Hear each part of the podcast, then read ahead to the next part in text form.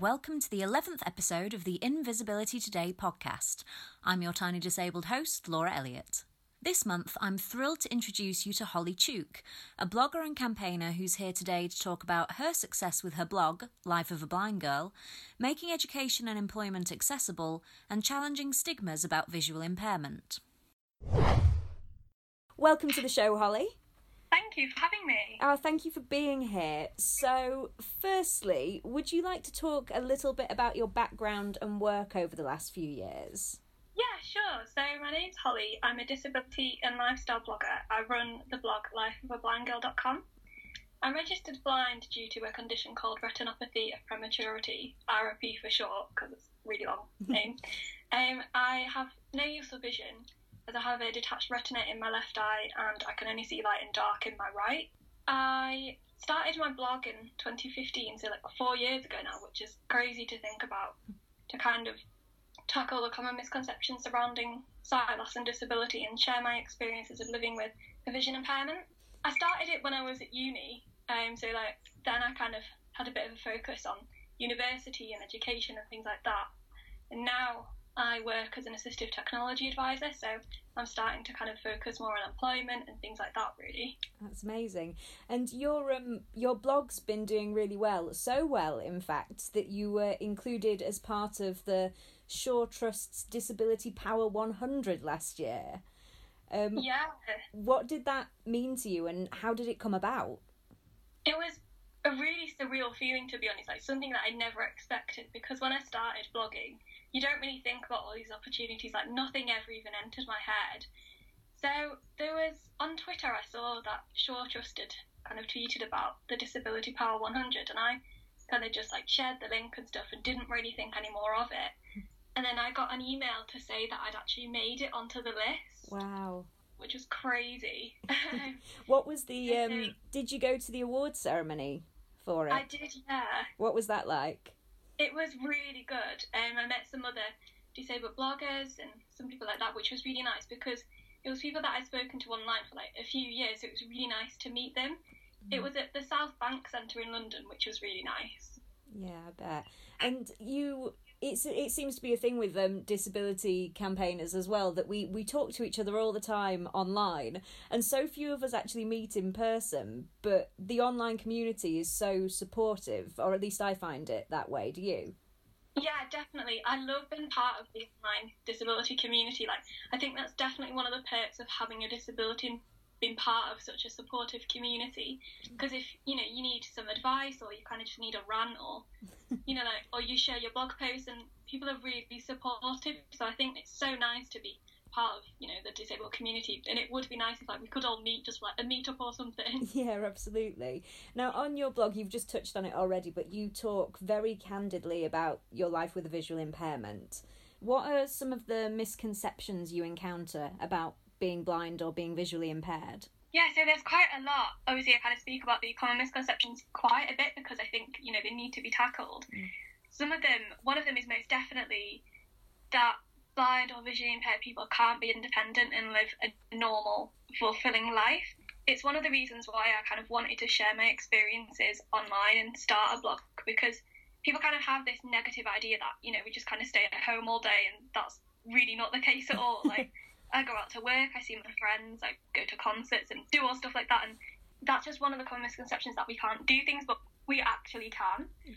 Another one is that being blind is really negative and it has no positives, and this isn't the case at all. Being blind is actually given me skills, it's given me friends, you know, that I maybe wouldn't have met otherwise. And like we already discussed, being part of the disability community. Um, and one thing that I spoke about recently on my blog was employment. I shared some tips on maybe getting a job if you have a visual impairment because people kind of often think, oh, well, you're registered as blind, so you're not going to get good grades in school, you're not maybe going to get a degree, and you're not going to get a job. But, you know, we can actually do that. Yeah, it might not be easy, but we can do that. Yeah, absolutely. And you've um, you just said you, you worked as an assistive technology advisor. Um, yeah. I'm sure that's well. I hope that's quite an accessible industry. um, but do you come? Have you come up against barriers to employment because of your visual impairment? yeah, I mean, when I graduated university, I don't think I was fully prepared for how hard it was going to be to, you know, find a graduate job. Mm. I don't think I had the resources, maybe. I mean, obviously they were out there, but you don't always know. Like, looking back now, I've found out about various schemes and various websites and people that I could have talked to, but I didn't know at the time. So I think that's definitely a barrier that, you know, it's, it's hard to kind of know what to do and where to go to for kind of support and help. And one of the other things is that often when you know you look at job websites and you see all these thousands of jobs, they're not always accessible. So you kind of got to think about right, what can I do rather than what can't I do? Because I think if you think about oh well, I can't do this and I can't do that, you kind of just get into such a negative mindset. And in fact, your disability can actually it can give you skills. Um, but yeah, so like in terms of employment, I think one of the things that I've been extremely I don't know if lucky is the right word, but my employer understands my vision impairment and they support me in the right way.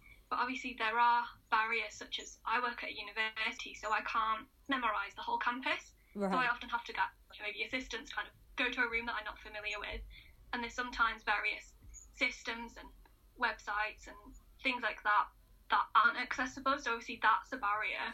Yeah, absolutely. What um what would make these websites and systems more accessible? I think just for companies to kind of think about accessibility and for it not to be an afterthought, it's really easy to implement accessibility strategies and, you know, things like labeling buttons or putting image descriptions and naming links. It can make such a difference. So just to like think about accessibility when, you know, you're designing a product or you're designing a website or system or whatever, don't think of it as an, as an afterthought. Just think of it as something like it's not hard to do and I, I want to make my site or system accessible. Yeah, as opposed to just, oh, I want to make it pretty. Something, you know, Yeah. accessibility should be more important than that. Yeah, like if you want to have it pretty, fine, but make it pretty and accessible. yeah, you can do both. It's not impossible. Yeah, definitely. Um, now you did touch upon, and uh, I'm not following my own question pattern here, so you'll have to forgive me. But so um, you touched upon being a university student, and that's when you started your blog.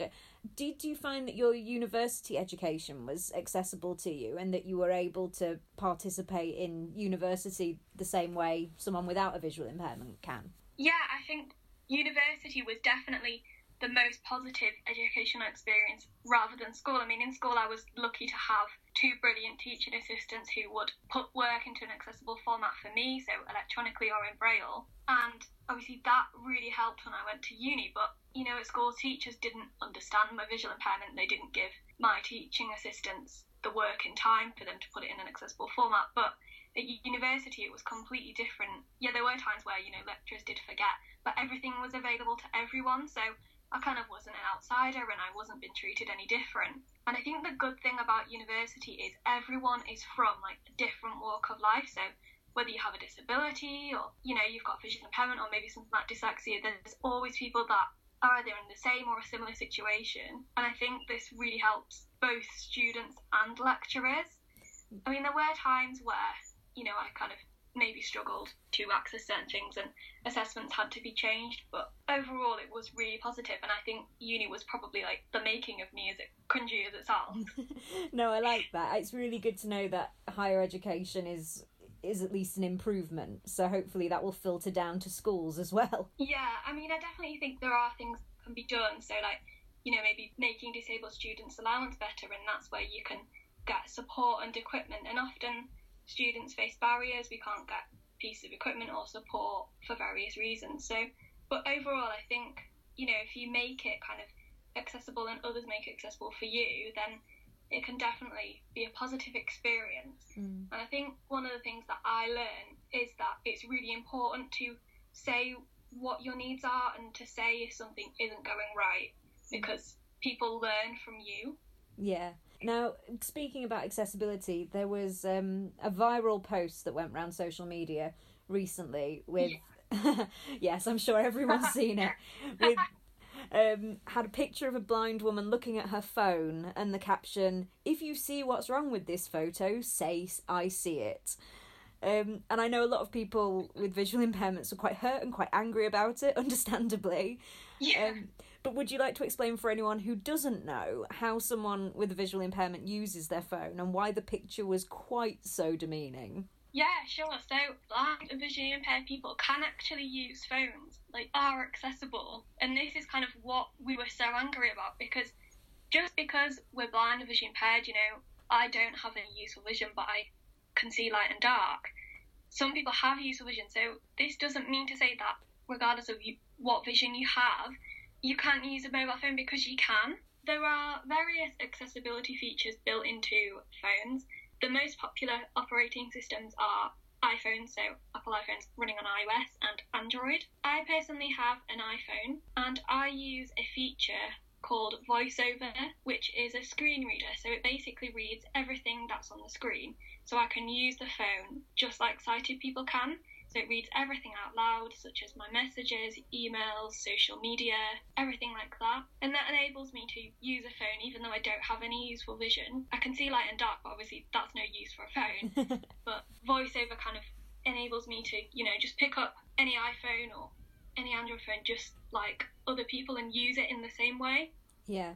So then to take a photo of somebody who is blind using a phone as a joke just becomes very ignorant and quite intrusive yeah. as well. Yeah, like I don't think that person knew that they were having the picture taken. And one of the things that I think really annoyed me about it was that just because, you know, they maybe had a mobility aid, so they had a cane in the hand and a phone, why does that give someone a right to take a picture? Like, why is that not something that is seen in everyday everyday society? Because it is we do it on a regular basis. There are things like Zoom, which you know can you can zoom in and magnify the screen, a magnifier, making larger text, so making text bigger on the screen so that you can see it easily, color inversion so that you can change background colors and things like that. So phones are fully accessible, and there was no need for that person to think, oh, that person is using a cane and a phone at the same time. They must be faking blindness because actually no, we can use technology in the same way. Absolutely, and it's it's incredibly intrusive to think that somebody on the street can just snap a photo like that as well. Yeah, like what if that person? I'm assuming they didn't have any idea for that to be shared on Facebook without their consent. That's just it's so wrong. It really is. What other accessibility tools do you use that people might not be aware of? So I use a cane. It's a long cane, and rather than the standard white cane, I actually have a purple cane because, you know, I'm a proper girly girl, so I love my purple cane. There's a kind of debate whether long canes should be purple or coloured, any colour, or just the standard white, but obviously we won't get into that. yeah, so I use my long cane and that enables me to get around independently. I also use a computer so laptop, I can use Windows and Mac, so Apple Mac. So I can basically use a computer in the same way as sighted people. Again, I use a screen reader on that. On Windows, I use JAWS screen reader, and on Apple Mac, the feature that I was talking about, VoiceOver on the iPhone, it's also built into Apple Macs and iPads, so I use that. So I can use my computer for blogging, for work, emails, anything just like sighted people can. And that is definitely an accessibility tool that I couldn't do without because without that, you know, I couldn't do my job, I couldn't do my blog, I kind of just couldn't use a computer.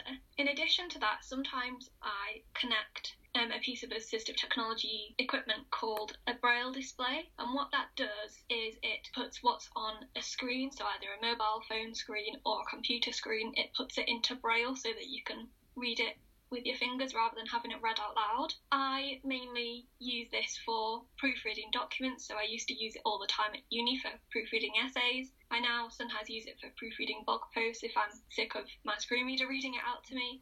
And I'll use it at work for things like presentations and things like that. And so that's definitely a really good piece of assistive tech to use. I also use an Orcam, which is a device which you can clip onto a pair of glasses and mine basically connects by like kind of a magnet and it will read printed material out loud so things like books documents letters that kind of thing which is really useful. That's really cool. I actually hadn't heard of that one. Had you not? Yeah it is that it's really good actually. You can get some apps that do the same thing, but I think you know if you maybe don't have access to your phone at the time, then it's it's a really useful thing to have. I also use various apps on my phone, which are accessibility tools. So apps that help me get around for navigation, apps that maybe read audiobooks, and it's not necessarily accessibility, but it's making audiobooks and books they accessible to me in the same way as sighted people and also apps that recognise products and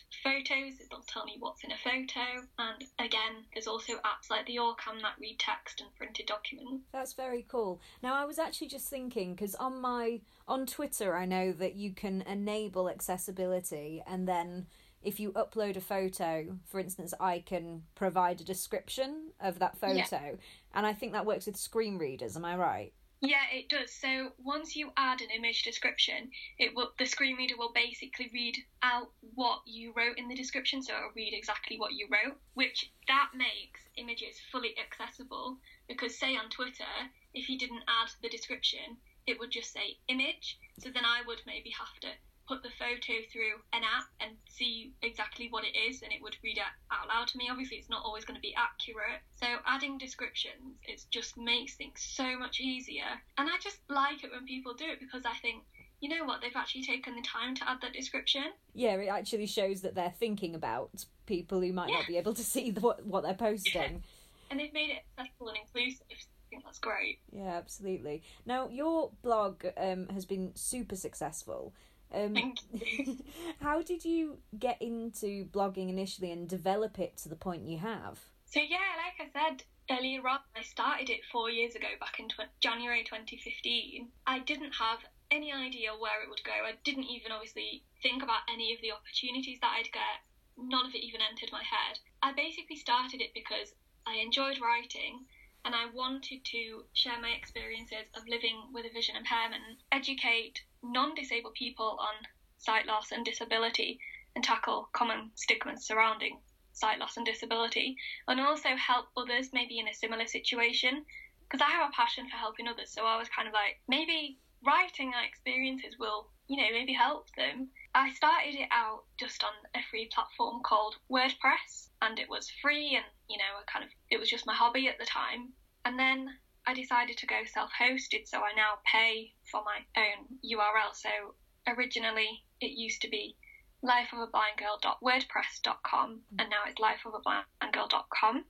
I wanted to do that because I thought, you know what, maybe I can make it into something and maybe I can reach people and really help them. As it went along and I started sharing my experiences, I started to share them more on social media, started to connect with other disabled bloggers, other disabled people, other blind and visually impaired people.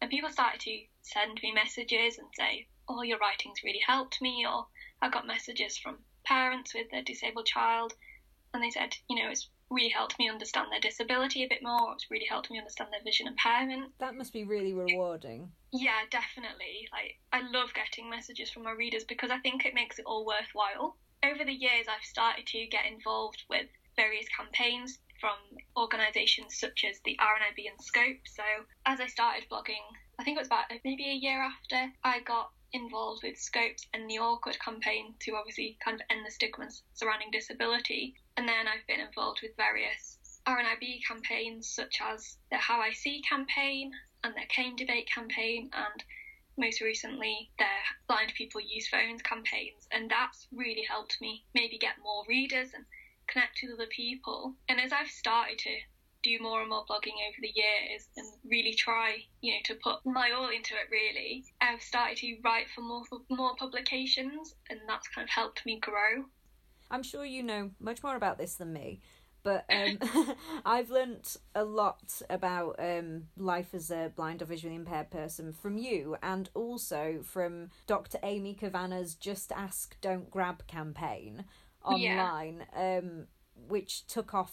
Uh, it looked to me like it took off really quickly, but it might be she'd been doing it for ages and I'd just not not noticed. but um, are her experiences with navigating the world as a blind woman similar to yours? Like, what do you think of the campaign? Yeah, I think the campaign's great. So Amy obviously travels. Um, she seems to travel around London quite a bit. I think my experiences aren't, you know, maybe as busy and as happening every day like Amy's are maybe. but I 100% agree with the campaign because when you're out walking or you know when you're just trying to get somewhere, people will like come up to you and grab your arm and be like, "Oh, you need there," and I'm like, "No." Like for for instance, I was walking to my office at work, and at work I have to pass one of the main help desks, and I was just walking by, and then someone grabbed my arm and was like, "Oh, the desk is here," and I'm, I do not want the desk, thank you. or people would like, or people would kind of shout steps, and I'm like, I know. the campaign's great, and I think a lot of people, including myself, can relate to what Amy's doing, and I think it really helps sighted people understand and non-disabled people as well to understand not to grab a blind or vision impaired person or just a disabled person in general. Like we wouldn't go up to some random person and just grab them by their arm. So, you know, why does it make it right for someone else to grab a disabled person? Like I don't get it. it must be quite shocking as well because obviously unless they announce that they're about to grab you, you've got no warning sign, have you? So that must be no. slightly like it must get your adrenaline going if somebody yeah, does that. More than anything, it kind of makes you jump and kind of freak out a bit because you know I can't see the person there, so they kind of just appeared from nowhere and just grabbed you, and you're like, wait, what are you actually doing? Like, where? yeah, it's like you might be trying to help, but I've got no way of knowing that. Yeah, and it kind of falls off track a bit because you know you're focusing on where you're going and you're kind of focusing on what your cane is telling you, the obstacles you've got to get around and stuff, and if someone grabs you, you're kind of brought out of your own little bubble in a way. Yeah. Um, what would you say to someone who is maybe facing the prospect of sight loss or has just been or has just recently lost their sight? Like, what advice would you give to them? There's so much advice that I could give, but I think one of the main things is look for the positives because, you know, there are so many negative stigmas surrounding sight loss, but they're not the reality the reality is that yeah, it's going to be hard, and you know, I'm not, I don't sugarcoat anything on my blog or in person. So yeah, there's going to be hard times, and you know, you're going to face challenges, but it's about finding the skills that your sight loss is going to give you, such as using a cane, learning to read braille, or learning to use assistive technology, and focusing on those, and also connect with the sight loss and disabled community because having people in the same or similar situation to talk to can really help because you know then that you're not alone and you can get advice from people, you can ask questions. You might think they're stupid, but they're really not, and there's always people that are willing to help. And I think it's really important to engage with people because you know you might make lifelong friends or you might get a piece of advice that could really make things so much easier and also to kind of maybe read blogs and watch YouTube videos from others because you can learn a lot from them. When I was younger, I didn't really have those type of resources, and I think I could have really done with them to know that I wasn't on my own or that, you know, people were in the same situation as me and you can actually come out stronger on the other side. And also to kind of one final piece of advice is to make use of services around you. So charities and organisations such as the RNIB or your local sight loss charity they offer so many services that you can use and just make use of which can be great and it can make us such a difference and it must be i'm sure it's it's quite frightening to to have been sighted and to have lost your your sight but like you say there's so much help and support and it doesn't have to be the end of everything yeah i mean i have no idea what it's like to you know have been sighted and then lost my sight because i've been blind all my life so i can't you know quite imagine what someone is going through like that. But what I can kind of offer and other people as well is that it's not the end of everything and that you will be fine and you can still be yourself. Absolutely, and you can still engage with the world and experience the world just as well. Yeah, definitely. You may experience the world in a different way, but what's so bad about that? Like, your experiences are unique. Yeah, it doesn't matter that they've changed. Your experiences were always unique in their own way, anyway. Yeah, and they're just as valid. So just because maybe you're losing your sight and you don't have fully useful vision, then or you don't have you know any sight at all, it doesn't mean to say that your experiences aren't valid, and you can still share these experiences with others and you can still get a job or be in education do whatever you want to do like you can still succeed. Yeah completely. Now if um if you could change one thing about the political climate for disabled people at the moment what would it be? Oh, that's a tough one. I think it would be that accessibility should be at the forefront of everything and inclusivity should, you know, be key. It shouldn't be an afterthought. So, for example, making websites accessible or getting tickets to go and see your favourite band everything should be made accessible. And I think mainstream things such as restaurants and everyday things that you do, it should you shouldn't be made to feel like a burden and it should just be there for you and accessibility just should be key. Yeah, like built into everything as opposed yeah. to afterwards. Yeah, pretty much. And it yeah, it just needs to be built into kind of everyday life so that disabled people or blind or vision impaired people can experience life just like non-disabled people because just because you know maybe we aren't as able-bodied it doesn't mean to say that we don't want to do these everyday things and it should just be built into society really. And uh, like a lot of people are obviously campaigning for this and have been campaigning for this. Um, which which activists or role models have really helped you and who do you most admire in the disability community as you previously mentioned, Amy, I would 100% say Amy. I think her campaigning work is really good and she seems to be reaching such a wide audience. I'd also say Lucy Edwards, who started her YouTube channel quite a few years ago. She is kind of putting it out there that just because you have a visual impairment, you can still be interested in things like beauty and you can still do everyday things. But there are so many disabled people that honestly are doing amazing things, and I just really admire like admire the list is endless. no, I completely agree with you. And on yourself as well, like honestly, like doing this podcast and shining a light on disabled people and you know interviewing disabled people, like that's amazing. Oh, thank you. um, that's very sweet, and you know, I've learned so much from you and from your blog. I do think it's incredible and you've you have been kind of killing it recently with the Shaw the Shaw power list and all the rest of it. So I'm not sure whether this is like going to be a weird question to ask, but like, what are your plans for the future? Where do you want? Where do you see yourself going? I actually got asked this the other day as well, and I was kind of like, oh, I'm, I'm not really sure, but I kind of want to continue what I'm doing. You know, I don't do any of it for kind of the recognition. Like, it doesn't enter my head. Yes, it's amazing and I'm beyond grateful, but I wouldn't kind of be like, oh, I want to achieve this because I'm a blogger. if you know what I mean. Yeah. but yeah, so I want to continue tackling common misconceptions and stigmas surrounding sight loss and disability and hopefully help others and just continue to grow my blog really. If I get incredible opportunities from that, then it's kind of a bonus. You can follow Holly and her work on Twitter at, at Life of a Blind Girl, that's girl spelt G R L on Twitter, and of course find her blog at lifeofablindgirl.com. Now we come to our final section of the show, and this month we're shining some visibility on one or two of the disabled and chronically ill creators you might be interested in lending your support to this month.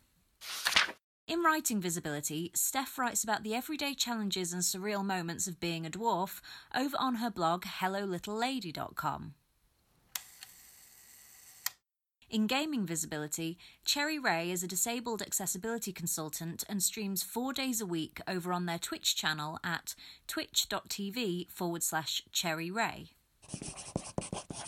And in art visibility, Leah Paz is a multidisciplinary artist with ME who creates embroidery pieces of her invisible symptoms.